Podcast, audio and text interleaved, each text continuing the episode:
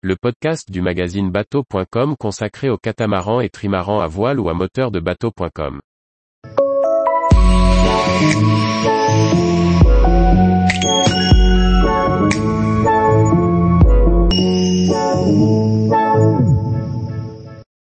Port Aliguen, une escale incontournable en baie de Quiberon.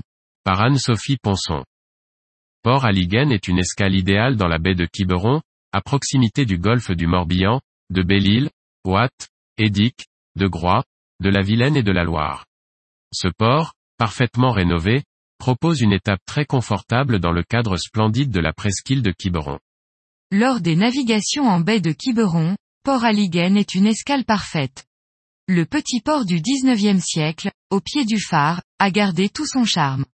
Pourtant, Port Aliguen est entré de plein pied dans le 21e siècle grâce à des travaux de rénovation de grande ampleur. L'accès au port est possible à toute heure de la marée. Toutefois, un seuil a été créé à l'entrée du vieux port et du bassin visiteur du Manet, afin d'éviter qu'il n'échoue à marée basse. Des places très accessibles, en particulier la nuit, sont situées sur le ponton central en face de l'entrée. Avant ou après un passage au port, le mouillage est possible devant les belles plages de la presqu'île. Le port propose 1200 places pour les pêcheurs, professionnels et plaisanciers. Pendant la période estivale, l'endroit est très animé.